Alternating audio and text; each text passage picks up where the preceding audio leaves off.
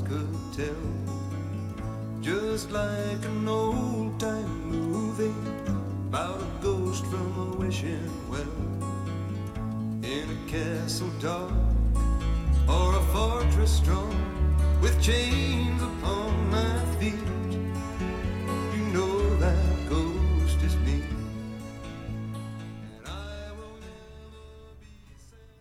You're back with the conversation here on Hawaii Public Radio. To tax or not to tax, as lawmakers prepare to go home and call the session all pau tomorrow, we step back to look at how the tax proposals fared. We turn to Tom Yamachika, head of the uh, Tax Foundation of Hawaii, who has been tracking and testifying on the many proposals, many which were bold and looked promising. He goes down the list on winners and losers. Yamachika was underwhelmed at what lawmakers delivered on broad tax relief, and the window to tax visitors to help with park impacts closed shut. Remember the green fee? There were several proposals, not only from the governor, but from, from various other legislators to implement the visitor green fee. The devil, however, is always in the details. If it's not possible to slap a, an entry fee or a departure fee when people come at the airport, which, which they can't, then the details become a lot more difficult. So the green impact fee bills basically revolved around we will give visitors a license duration of one year to see our parks, beaches, forests, so forth for fifty dollars. And the question then becomes, okay, well, how do you enforce this? And and really, nobody had any good answers. It seemed like a good idea, but the practicality of rolling it out problematic. Very much. I mean, what's going to happen? I mean, are, are there going to be like scuba divers popping up next to swimmers and saying, "Okay, give me your license"? Yeah, no, it, it, it got pretty far, but ultimately the conference committee couldn't reach agreement, and then down it went. And there was also a bill having to do with production credit for the film industry. Yeah, there was a bill that started off as a proposal for a workforce incentive rebate program for smaller productions because, you know, the production credit that we have now is, really difficult to get through in terms of paperwork and accounting and reporting. So some people wanted to establish a simple, simpler way of doing that. The problem is that when the bill went through the session, it got loaded up with a few other things, including a film studio credit and some provisions changing very substantially the way the production credit works. And of course, so this all happened without any public hearing on those new provisions. So as it turned out, the new provisions were very problematic. They had constitutional issues and they were really something that even DBED said, you know, we've got problems with this. So and ultimately what happened is the House said, okay, we can't stomach this. They didn't even appoint conferees, so that, that bill went down in flames. And we did hear lots of talk about trying to help out our teachers and giving them some kind of a tax credit, you know, the, the money that they take out of their own pocket. Yes, there were a lot of things that happened to that one. A teacher tax credit bill was originally introduced by the Green administration as part of their affordability plan. When the uh, first half of the legislative session kind of wound up to a close, the uh, the Money Committee in the House basically split the provisions in that bill amongst uh, three bills and sent those over to the Senate. The Senate, at the end of its uh, consideration, reshuffled the credits among bills yet again, and the teacher's tax credit wound up in its own bill, House Bill 1327. At that point, neither chamber looked at it. Nobody appointed any conferees, so they apparently put the provisions in House Bill 1327 to die. Of the bills that did pass, what do you think are the big gains? Probably the most uh, significant bill is what was one of the ones that was left of the uh, Green Affordability Plan. Now, as, as introduced, it proposed enhancements in several different tax credits as, as well as broad based tax relief. What they wanted to do was broaden the brackets, increase the personal exemption amount, increase the standard deduction amount, something that hasn't been done in many years. The governor also proposed indexing these amounts for inflation like IRS in many states do. So, although it started off as Senate Bill 1347 and House Bill 1049, things were shuffled around, as I, as I just mentioned, regarding the teacher the teacher's tax credit bill. They they did the same thing. They cut it up. Yes, they cut it up. What the conference committee did to 954 was basically they ditched all of the broad-based relief provisions. They left a few credit enhancements in there. So there were substantial enhancements in the household independence care services credit. the refundable earned income tax credit, and the refundable food excise tax credit, but only for five years. Everything in the bill drops dead on January 1st, 2028. And by the way, the inflation indexing didn't survive either. Those dropped off. Those dropped off. So what was left was you know, in my humble opinion, kind of underwhelming. We had high hopes for broad based tax relief, but we didn't get it. And not only that, but it's going to be kind of a cruel joke on you know, people with lesser incomes who can take advantage of these credits because the credits are going to go away in five years. Yeah, I guess there's the hope that they would extend it, but that's always tough to do. Yeah, I mean, perhaps what was passed was better than nothing uh, in that you know, people can come back and, and, and try to get the life of these credit enhancements extended or having the sunset provision cut entirely. But so far, uh, what we have is just five years of, of credit enhancement, no broad based tax relief. So maybe not enough to be meaningful. Of course, it depends on who you talk to, but you know, given the fact that we have a lot of people jumping on planes and going elsewhere because of failure to make ends meet, tough to see how this is going to make a big difference to a lot of people. Right. So is it enough to make people stay? I Don't know. Yeah. We'll find out. Uh, what else did you see as a, a positive? We did get the a passage of what's called the state tax deduction workaround. So how that works is this: for federal tax purposes, the state and local tax deduction was capped at uh, $10,000 between 2018 and 2025. We didn't adopt that for state purposes, but for federal purposes, it was adopted. And for people who own businesses, you know, like small businesses uh, in a partnership or a S corporation, for example, the businesses don't pay the tax because of the pass-through provisions of you know being a partnership or being an S corporation. The tax is paid by the owners, and because the deductibility of that tax is limited, there's uh, some consternation uh, that that's that's been happening because owners have to pay their share of the business's tax and they can't deduct it, not any, any amount over ten thousand dollars. So what a lot of states started doing is they're saying, okay, we'll make it so that the business entity, the partnership with the S corporation, can pay tax itself. And there's no limit on what a partnership or S corporation can deduct. The ten thousand dollars just applies to individuals. And it turns out that the IRS said, well, yeah, that works because they had a ruling going back several decades and they figured they couldn't couldn't get around it so they said that strategy works so several states started adopting state tax deduction workaround provisions like that, and uh, ours did too. The only disadvantage is that it doesn't apply to sole proprietors and single member LLCs, namely uh, business entities that are owned by one person as opposed to two or more. This is one I'm having a hard time wrapping my head around, but of the people that it stands to benefit, what are the numbers? Uh, I'm not sure of the revenue impact, but but we do know that like 75% of businesses are in either partnership or S corporation form, so it's a, a very very popular tool for small businesses. And then the final one I know, the GET surcharge, particularly for Maui, they want to use that money for infrastructure, for housing, instead of transportation. Yes.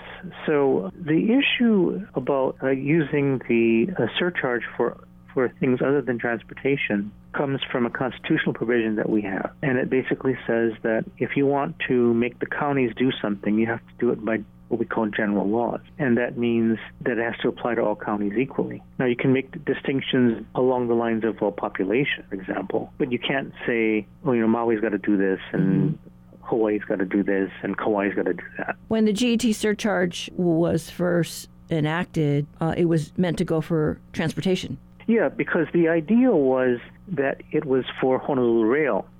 So they enacted a provision in, what is it, 2006 that said Honolulu, you'll you'll use this for rail only. And of course, because it had to be a general law, they said, all right, other counties you, you can use this for transportation. So the issue we have now is the last county to get on this surcharge bandwagon is County of Maui. They haven't adopted the surcharge yet, and they want to, but they don't want to use it for transportation. They want to use it for housing infrastructure they went to the legislature and said, "Well, can you can you open the window for us and can you let us do this?" And the legislature basically said, "All right, we'll we'll let you do it, but but then to make it fair to everybody, we will, you know, open it up to other counties as well you know, if you if any of the other counties want to use the surcharge proceeds for housing infrastructure, they can do that. No, anything else? Any takeaway? Like you said, you you know, we did start out with good ideas. Well, yeah, I mean, there, there were there were a lot of ideas. I mean, we had 3,100 bills this session, which is a huge number, and uh, you had your share of good ideas and your not so good ideas, and you know, following all of them was you know a tough process. But you know, our organization and several others, you know, with different focuses, had to kind of basically wade through all of that. Hopefully, you know, at least for them, some good ideas bubbled up and passed.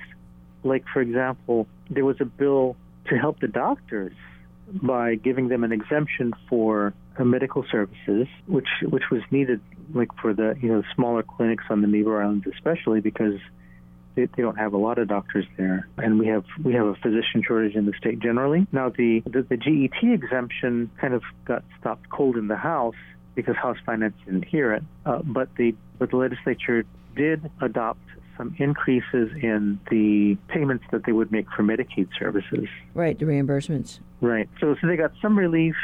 So maybe that's a good first step. Uh, that was Tom Yamachika, head of the Tax Foundation of Hawaii, talking to us about the fate of the many tax proposals that lawmakers took up this session. Uh, state lawmakers will wind up the people's business tomorrow.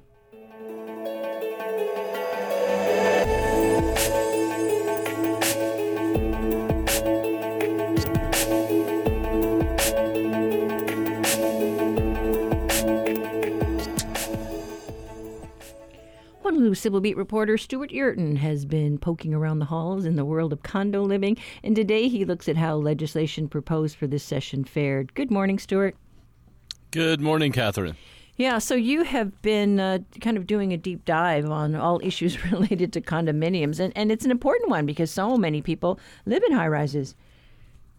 Well, yeah, that's true. I mean, we have um, upward of 300,000 people living in condominiums or under the uh, governance of condominium uh, property regimes here in Hawaii. It's a lot of a lot of the population, about one in four people, and um, again, 1,800 associations.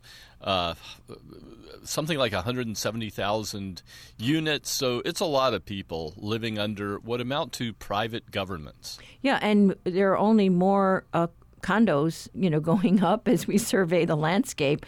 Uh, so yeah, so so how did we do this session? Well, not a lot was passed. Again, one of the more promising things for uh, the condo owner advocates was a bill that would have made condo association elections really more like uh, local, state, and federal elections, in that they would be kind of one person, one vote, and would allow absentee ballots. Um, instead, it's a very complicated proxy system that really favors incumbents. Well, it just seems like that would be a no-brainer. I mean, if we're doing our elections, you know, like that, uh, I think even our neighborhood board elections, why not condos? Well, right. That was the question. The answer seems to be that the incumbents, at least the people who testified against it, excuse me, were largely incumbents and um, professionals who work for the incumbents. So uh, they really opposed it. They said the system isn't broken, no need to fix it. And again, uh, the situation is going to be well, it's fairly hard to vote these folks out of their positions. Okay, and if that was an easy one to deal with, what else was in the hopper? Well, the other one was a, a, a condominium ombudsman who would have been kind of an intermediary between. Um, uh, condo owners and the associations when a dispute arises. Other states have these. We've heard good reviews from uh, Nevada, uh, their ombudsman office. Um, we know Florida has one, Virginia. Again, other states do this. Hawaii um, isn't ready for that yet. Uh, instead, there is a mediation process, but people say it just doesn't work that well for the owners. Yeah, and you know, we often hear a lot of uh, condo issues, you know, lawsuits uh, being filed in the news. Um, you know, I mean, were they looking to somehow, you know, rein that in?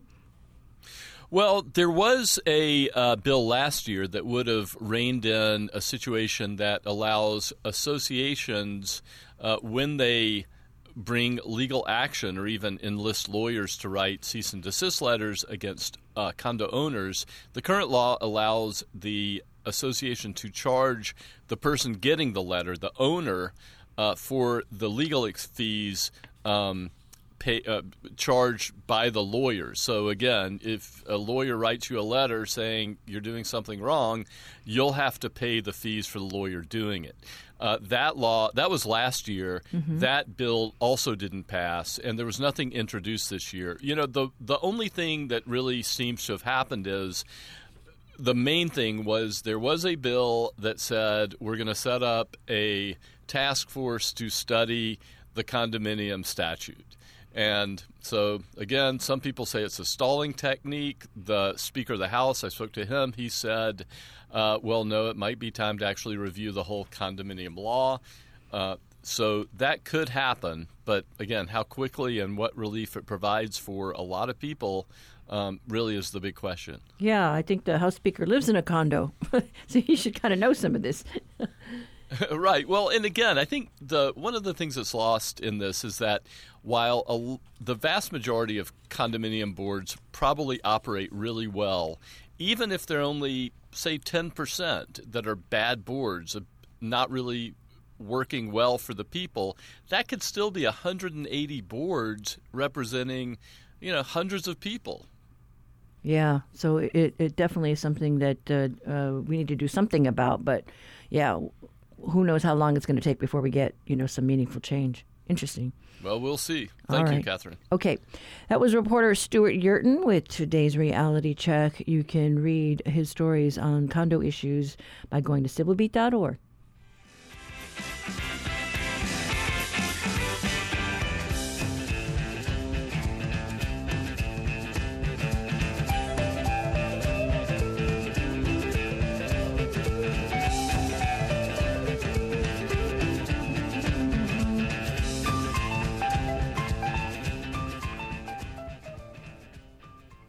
This is The Conversation on statewide member supported Hawaii Public Radio. Coming up, your backyard quiz.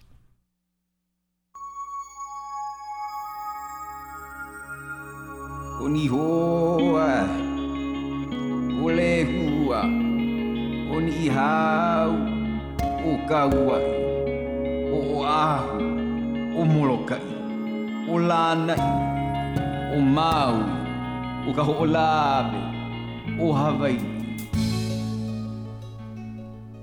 In today's backyard quiz, we are remembering the plants that Polynesians brought with them when they first came to the islands.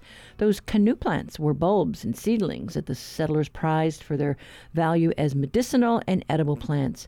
Today we're looking at a member of the philodendron family that's uh, closely related to taro. This one even looks similar, but its bla- leaf blades point upward while taro, uh, taro's leaves tend to point downward. It's actually an herb that can reach a height of 16 feet with stems more than 4 feet long. Leaves are green and shiny, and at their largest, they are 4 feet long and 3 feet wide. The plant is edible, but it has to be cooked, and it was only eaten by ancient Hawaiians when food was scarce.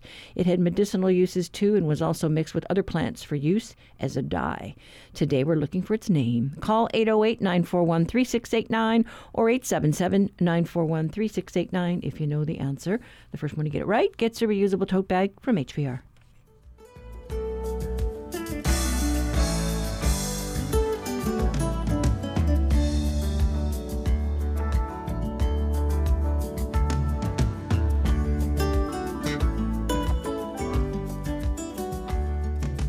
Support for the Backyard Quiz comes from NAREIT Hawaii, which supports nonprofits providing homeless families with access to affordable housing, such as Women in Need on Kauai. NAREITHawaii.com.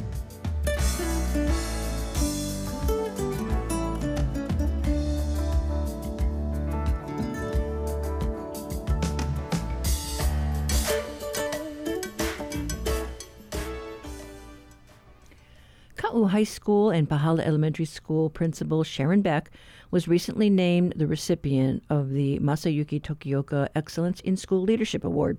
She's been the head of school for the past 17 years. The rural Ka'u district on the southern end of Hawaii Island is the Department of Education's largest geographic district in the state. Many students there are challenged with long commutes coupled with limited access to resources and opportunities. The conversations Russell Subiono talked to Beck about how she addresses her school's unique challenges. How does it feel to have your blood, sweat, and tears and hard work recognized in this way? Oh, well, you say it that way, like that, it makes me tear up. It's wonderful because I actually started my teaching career here in 1992, and so my girls were raised here, went to the Ka'u school, graduated, and are doing very well. The team of people we have here at school, we just click as a family, and it's just I love to, for people to come see our school because amazing things are happening. I feel like this is a big deal because you're in a rural area with some unique challenges. And I think it's especially impressive when we see principals of small schools in rural parts of our state get recognized for their work. It seems easy for the big schools, you know, like Hilo High School, Kealakehe, to get accolades because their their enrollment seems to give them access to more resources. What kind of unique challenges do you face in Ka'u? First, our geographic area, the size of it, like you were saying, our students have far distances to come to Pahala. So Ocean View is probably like 40 minutes away once they get to the highway, but many of our students are way up in the subdivision. So just getting down to where the bus stop is to get here, they leave their house before six o'clock in the morning. And so I'm just really happy when they are able to get here. Some other challenges are, are just employment. You know, we want our kids to have some workforce development, but there's very limited close by for them to access.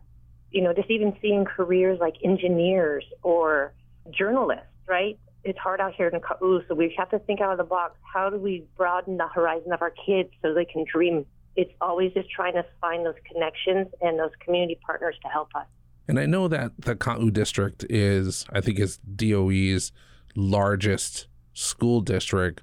Residents there, I think about 22% of the residents, I think, are below the poverty line or do struggle financially. When the school's faced with those kinds of challenges, what kind of systems do you build and put in place to, to overcome those kinds of challenges? Okay, so about 85, 86% of our students are what would you call low economic status. So we at the school, we I have developed a position. It's called a student success coach, and she oversees our McKinney-Vento, our homeless students, our migrant ed students, the ones that travel for work, the agriculture and fishing. So we have actually a center here on campus with food, clothes, rubber slippers, hygiene. So the students know where they can come and get if they need things. Oh, we have wash machines and showers for them to use also. We do lots of home visits we have, in the past two years, we revamped our agriculture. So we have over an acre of farm. We did like 10,000 pounds of vegetables wow. the past year. So we do deliver a lot of food to our students. We also t- take it to the senior center. And then the hub in Naalehu, where they make the free meals for the community, we also deliver vegetables there. We have hydroponics, soil. We also now have pigs and rabbits. We're working with the county. We have a grant with them to do hydroponics. So we'll get that started. We want to teach our kids sustainability and, you know, knowing Ocean View not, doesn't have much soil, teaching the kids how to do the hydroponics on aquaponics so they can help sustain their families is our goal. I think many times when someone arrives into a challenging situation, it seems easy to kind of just try to mold the new situation in the way that they've done in the past. But it sounds like you and your team are very adaptable, that you've adapted to the needs of the community. Is that something that you did consciously? Is that just part of your DNA? I guess I've always been like one of those problem solvers. Like, how do we make it better? And I was just blessed with an amazing team this past couple years that we really heard from the community and what they wanted and what they wanted to see our school be. And then we started getting great partners with Hawaii Community College, and we do dual credit an amazing thing that we did in the past year is that we have a memorandum of agreement with Hawaii Community College where our courses, we run them with the professor at HCC. And when our students complete those assessments and we send them to them, they receive the credit from HCC and they receive our school credit. So last year we had, say, 17 students walk the line at HCC receiving a certificate of agriculture or a certificate of landscaping. Because our kids are very transient, and we want to believe that when they leave us, they have something on their resume that can help them to keep moving on. I don't know if I answered your question about adaptability. I guess it's just doing what's right for the student. I think you did answer it.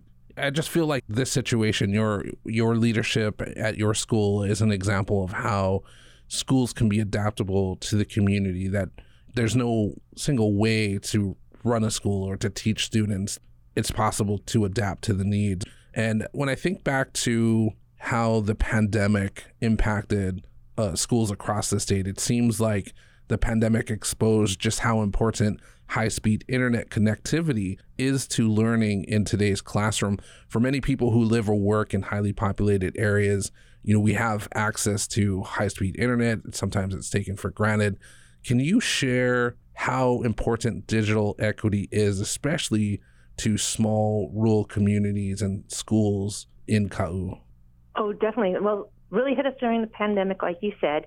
And when we moved to Google Classroom to get the education to our kids, then we realized in Ocean View there was no connectivity. So we had the, the little Wi-Fi's, I guess they're called. Mm-hmm. Well, then we couldn't tell if it's AT&T or Verizon. So my staff and I, we were up there around Ocean View driving around to see what even what kind of Wi-Fi would work for our students up there. It was just kind of amazing because the topography, it just changed. You know, one time is AT&T. So we really struggled with that. So we actually worked with St. Jude's Church and we created a hub, which we still continue there. They had the free Wi-Fi, so we were able to set up a classroom there. Because, like I said, some students, if they can't make it to the bus, they can't make it to school. So having online access to their education is so important. And many of our students also, their second language, and so they might need extra time to be able to do their work. So being able to go home and access more work to work on is so important, but many of them don't have the access to, like you said, Wi Fi or the device. I'm always interested in how a person got to where they are. Is where you are today where you intended to be when you first started in education? No, I, am going to say no. I moved here in 1992, like I said, as a special ed teacher for Ka'u High. I fell in love with the community, the people, and I just really wanted to be part of the leadership. So that's when I went back to school. I went to UH Hilo to get my grad degree then I became the vice principal at Naalehu for three years, and then came back to Ka'u High. It's just I I only wanted to be principal of Ka'u High. I grew up on the Big Island. I understand the attraction to creating a life in a small town. Can you talk about your town and your school and the community and why they mean so much to you? I guess I moved here when I was so young that they helped raise me. They adopted me into this community and took care of me when I had my kids, they, they helped me raise my kids. It's just an amazing place to be. Sorry, I get emotional. no, no, no, no problem. Didn't mean to to strike no, no, any, any no, chords or anything. Ka'u means everything to me. It's in my blood. Yeah, I, I feel you. I feel I feel the same way about Waimea. It's it's kind of just in my DNA. And I know that this award that you received comes with some money for the school. Can you talk a little bit about how that money will benefit students at the school? Well, it's actually, we'll be the first in Hawaii to use this technology. I heard about it from a te- rural area of Texas. It's called Olivia, and it eliminates the need for continuous internet connectivity to deliver the instruction, the learning experiences to students. So this device, as a school, we put our Google Classroom, we can put libraries, anything we use, any kind of platform we use at school goes on this device the student can take that device home without having internet and connect to their phone or another device that we can send home with them, and they can access their curriculum. And then when they get back into an internet area, it reboots. Congratulations again on receiving this award. Thank you. I really appreciate that, Russell. Oh, you're welcome. Thanks so much for taking the time to talk story with me this morning. Oh, thank you. And you have a great day. That was Sharon Beck, the award winning principal of Ka'u High School in Pahala Elementary on the Big Island. She was talking with HPR's Russell Subiono.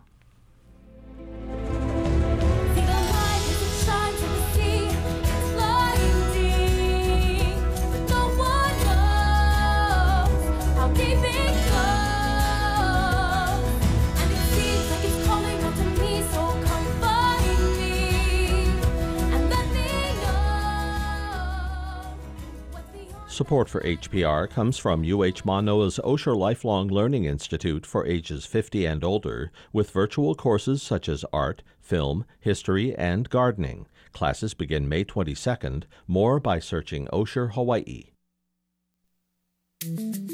Today on the Daily. For the past two months, a single lawmaker has prevented Democrats from carrying out their agenda in Congress. Today, my colleague, Annie Karni, on the growing political crisis surrounding Senator Dianne Feinstein.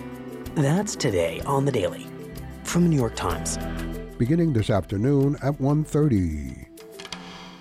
Support for Hawaii Public Radio comes from BAMP Project, presenting the Doobie Brothers in their 50th anniversary tour, 7 p.m. this Friday at the Waikiki Shell. Tickets at bampproject.com.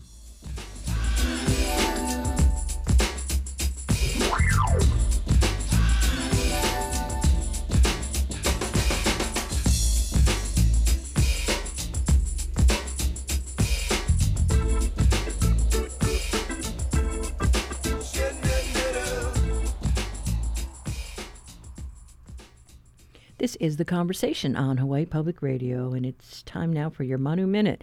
The endemic alaeula is one of a handful of subspecies of the common gallinule, but there's nothing common about this water bird.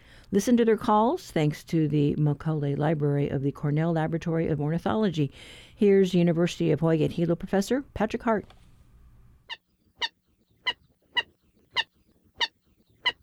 The alaeula also known as the Hawaiian moorhen or Hawaiian gallinule, is a subspecies of water bird that until recently lived in low elevation wetlands across the Hawaiian Islands, but is now found only on Kauai and Oahu.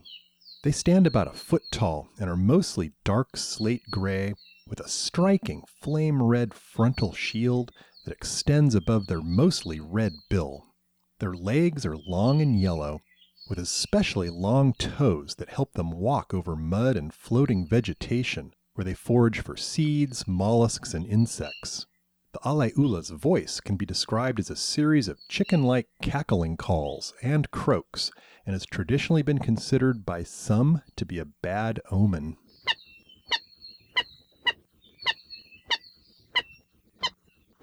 Alaeula are a federal and state listed endangered subspecies with most recent population estimates indicating there's fewer than a thousand of these birds left. The destruction of their wetland habitats, as well as unleashed dogs and feral cats, have been some of the biggest causes of their decline. However, it has been shown that the restoration of wetland kalo patches can play a big role in increasing alaeula populations. They're very secretive birds, but with patience can be seen darting among low-lying vegetation near these wetlands. Alaeula are very important in Hawaiian mythology because they held the secret of making fire and would not reveal it to the demigod Maui. In one version of the Mo'olelo, after numerous threats by Maui to show him the secret, an Alaeula finally revealed that fire could be produced by rubbing a stick against a dry branch of the hau tree. Because it held out the secret for so long, Maui punished the bird by burning its face with the stick, leaving the red shield on its forehead that is so distinctive today. For Hawaii Public Radio, this is Patrick Hart from the UH Hilo Department of Biology.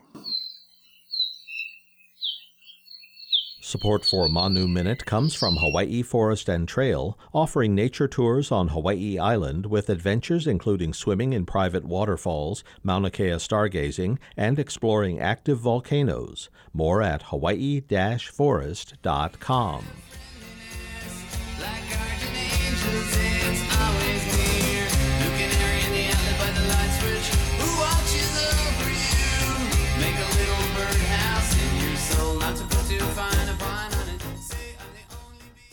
Time now for your backyard quiz answer. Today we looked at one of the canoe plants brought to the islands by early Polynesian settlers.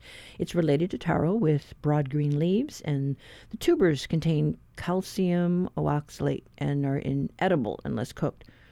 Uh, the plant's primary value to Hawaiians wasn't as a food source, though. In fact, it was only eaten when food was scarce.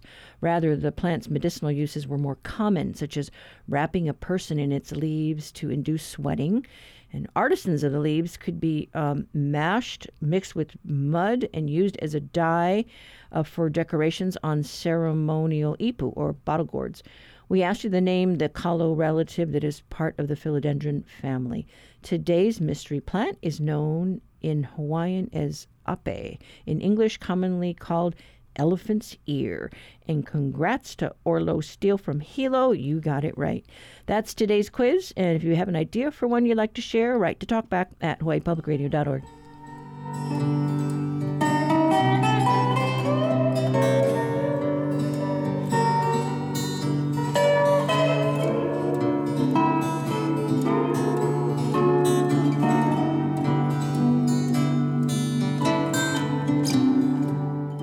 Support for Hawaii Public Radio comes from the Shidler College of Business at UH Manoa, offering a Master of Science program in Travel Industry Management. More information online at shidler.hawaii.edu.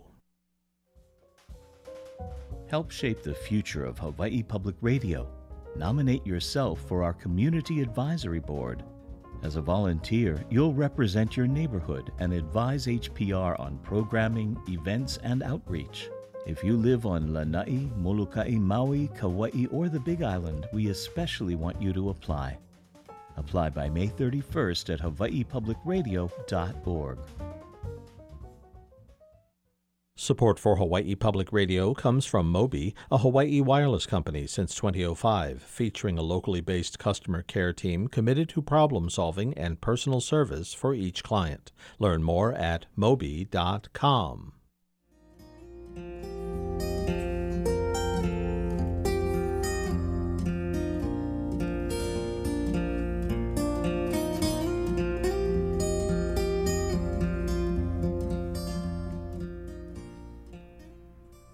This year marks the 120th anniversary of the Spanish American War. It was called a splendid little war, short lived with little bloodshed. To mark that point in history, the Smithsonian's Portrait Gallery unveiled a powerful new exhibit. It's called 1898 Imperial Visions and Revisions, and it runs till early next year. It attempts to fill in the missing indigenous perspectives. What did the native people of Puerto Rico, Cuba, the Philippines, Hawaii, and Guam gain or lose in the process of the transfer of power from Spain to America in, in 1898. Empire or republic? The exhibit challenges you to exhibit uh, to examine the political history of America, given its own struggle to win independence from Britain in the Revolutionary War. HPR was there for a media tour before the exhibit opened this past weekend. It includes a portrait of Queen Liliuokalani. Here's Kate Clark LeMay, co-curator and historian at the National Portrait Gallery. When you think of the War of 1898, usually people have this sort of one narrative, you know, the so called splendid little war. And that is exactly what this Harper's Weekly pictures. Um, if you come close, you can see the eagle whose wings are creating like a halo around the Capitol. Within the crest of arms are the different uh, new uh, possessions of the United States. In 1901, they were celebrating the inauguration of President McKinley's second term. Uh, but like the commissioners from Cuba and the Philippines and Puerto Rico, Queen Liliuokalani from Hawaii was coming, making many trips to Washington, D.C. to negotiate for her people. And in 1908, this portrait was taken in Washington, D.C. Um, during a trip that she made to ask for reparations uh, for payment of the land that was seized from her without payment. And in this particular trip, the newspaper reports that she asked for $50,000, which to today's standards is about $200,000. But I've heard of accounts that she was owed up to 20 million. Um, so it was a very long fight that the queen maintained for her entire life um, to ask for justice for her people. For the past six years, LeMay and Taina Caragol, curator of painting, sculpture, and Latino art and history at the National Portrait Gallery, led the effort to better tell this story. It was a narrative that they felt was missing in the halls of this federal institution. Caragol hails from Puerto Rico, and Kate LeMay has a keen interest in naval maritime history. Thanks to the duo and their staff, the exhibit helps us to see how the island's political struggles differed and yet were the same. This was a turning point in U.S. history, but also in the history of all the lands that the United States claimed, right? And so, in those lands, 1898 has historical resonance. People know what it means. People understand this transition. But here, it's not a year that is at the forefront of public memory. And we wanted to bring it forward as, as an important year for people to understand a history that still has relevance today. For me, as a Puerto Rican and as a specialist in Latino history, you know, as I remember the very first few times I walked through the museum after being appointed to my job, thinking to myself, wow, the main year through which I relate to the United States as a Puerto Rican is not in any way pinpointed through these hallways. There are very, very vague allusions to it. There were only two portraits at the time Dewey's portrait and Leonard Wood's portrait, and that was pretty much it, you know? And I thought to myself, how, how can you be charged with representing a population that is not there in the collection if you don't address the historical chapter that puts that population in relation with the US, right? And that's the case for Puerto Ricans, but it's the case, you know, it's a question that Cubans could ask, that Chamorros could ask, that Hawaiians could ask, uh, Filipinos could ask. And so we thought it's really important to address it. And so here we are. I guess I think of this exhibit as being so important now because the U.S. is fortifying its position in the Indo Pacific. Mm. And to kind of look back at this history, it's just, it's fascinating. It's, it has a through line of, of consequences that many people are aware of uh, particularly in the Pacific. And some people aren't. And it's sort of an afterthought for people who maybe have never been to Guam or maybe have never been to Hawaii or the Philippines. And as a someone who's interested in military history, I like how art helps animate that history. I like that it helps us remember. It's bringing to life some of these people who otherwise might have been lost, you know, to to this history. Also, you know, the, the fact that the United States is renewing its relationship with the Philippines in Subic Bay, I, I find that very interesting. The fact that the U.S. is expanding its military installations in Guam. I recognize that this is a painful history and it's not an easy history. And so we should be talking about it. At the start of the tour, you took us to a portrait and you said it was a metaphor kind of for this exhibit. I mean, this was the splendid little war, the Spanish American War, but that year is just so pivotal. Absolutely, yes. That was a portrait by Francisco Oller, who is a Puerto Rican painter, very important in the second half of the 19th century and early 20th century. And it's a portrait of William McKinley, who was the president of the United States as the US went to war with Spain. And so, what I find fascinating is that Oller is mainly known as an artist who conveyed Puerto Rican identity through his artwork. And here he's painting a portrait of a US political figure. And he has in his hand a map of Puerto Rico that is dated July 25th, 1898. So that's the year that, that's the day that U.S. vessels arrive in the Bay of Guanica and that the war arrives to Puerto Rico, you know? And so Oller recorded that moment. And at the same time, if you look at the work, you can see a metaphor, not just for the process of the transition of power from Spain to the US in Puerto Rico, but for the expansion process for the US. If you replace that map by the map of the Hawaiian archipelago or the Philippine archipelago or Cuba or Guam, you can get the sense that the future of these lands laid in the hands of the United States. And that's just powerful, I think. And the connection with the Native Americans I thought was fascinating too. You know, that, that a lot of these officers trained in those early wars. They did. Yeah, I thought that was fascinating too. We recognize that the 13 colonies, you know, expanded at the at the cost of other people, other indigenous people to North America. And really you can't talk about uh, US expansion without addressing the Indian Wars and the resistance to that expansion. And the fact that the US military officers were learning the ropes of colonization within their own continent and then took those lessons overseas that was sort of like a light bulb moment for me. And, you know, other historians are addressing this, like Katharine Bjork has a really good book called Prairie Imperialism out. So there's some new research that's being done to kind of uncover these chapters of military history that I think this show reflects. And I don't know if, if you have a particular favorite image or document in this exhibit. I mean, you, you folks have spent years working on this. Yes, that is a tricky question because I have so many artworks that I really like. And of course, the Oller painting of McKinley comes to mind immediately, but also that photograph uh, that our curatorial assistant Carolina Maestre found in the Eugenio Maria de Hostos papers at the Library of Congress. This very blurry photograph, and we actually have just a reproduction of it here. But it's a very blurry photograph that captures representatives from Puerto Rico, the Philippines, and Cuba who came before the ratification of the Treaty of Paris to Washington, D.C.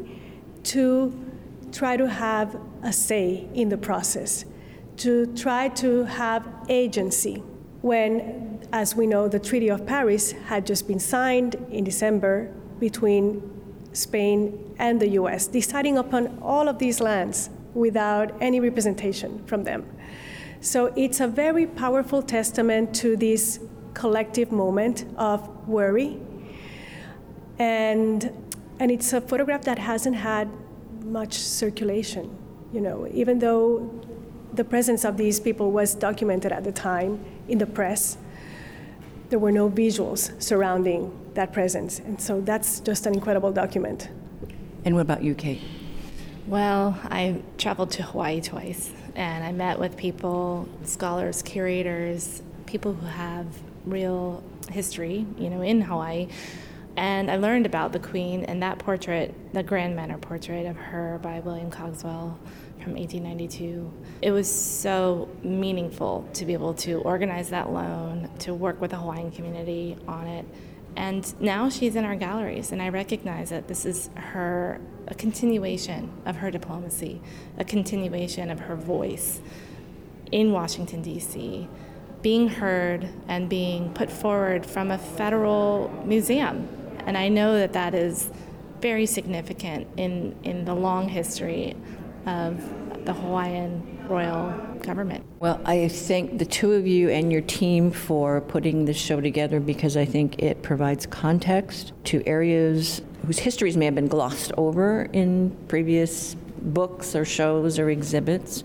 So I think it does provide a really valuable story for these different islands and its place in the U.S. history.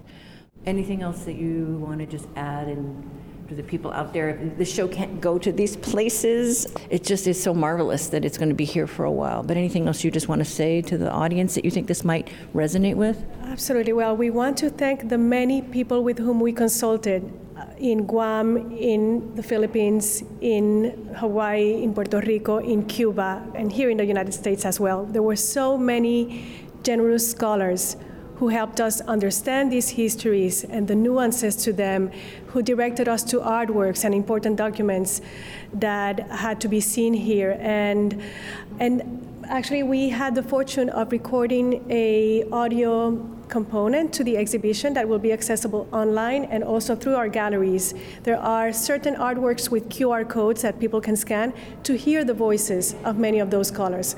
So we're incredibly grateful to them for their participation and for their support of our exhibition. And for the outreach uh, for folks who may be able to hopefully access some of this online, there's a book coming out later this year. There is a book coming out. We're really proud of it. We worked hard, published with Princeton University Press. It'll be available in September. It features prefaces from people like Healoha Johnston and Neil Weare. So these are two people that Healoha lives in Hawaii and Neil is from Guam we wanted to make sure that we featured the voices of people whose histories are intermingled with, with this 1898 history. So if there are folks that are coming to DC over the next 10 months, then this would be the opportunity to to see these stories and hear the stories. Yep, and you can buy the book if you can't come. There's also our website that Taina mentioned, and it has its audio components of experts like Noenoe Silva, like Tori Latia, like Healoha Johnston as well. Thank you so much. Fantastic. Really Thank you so much. We just heard from co curators Kate LeMay and Taina Caragol. So if you find yourself in our nation's capital, that exhibit at the National Portrait Gallery runs till next February.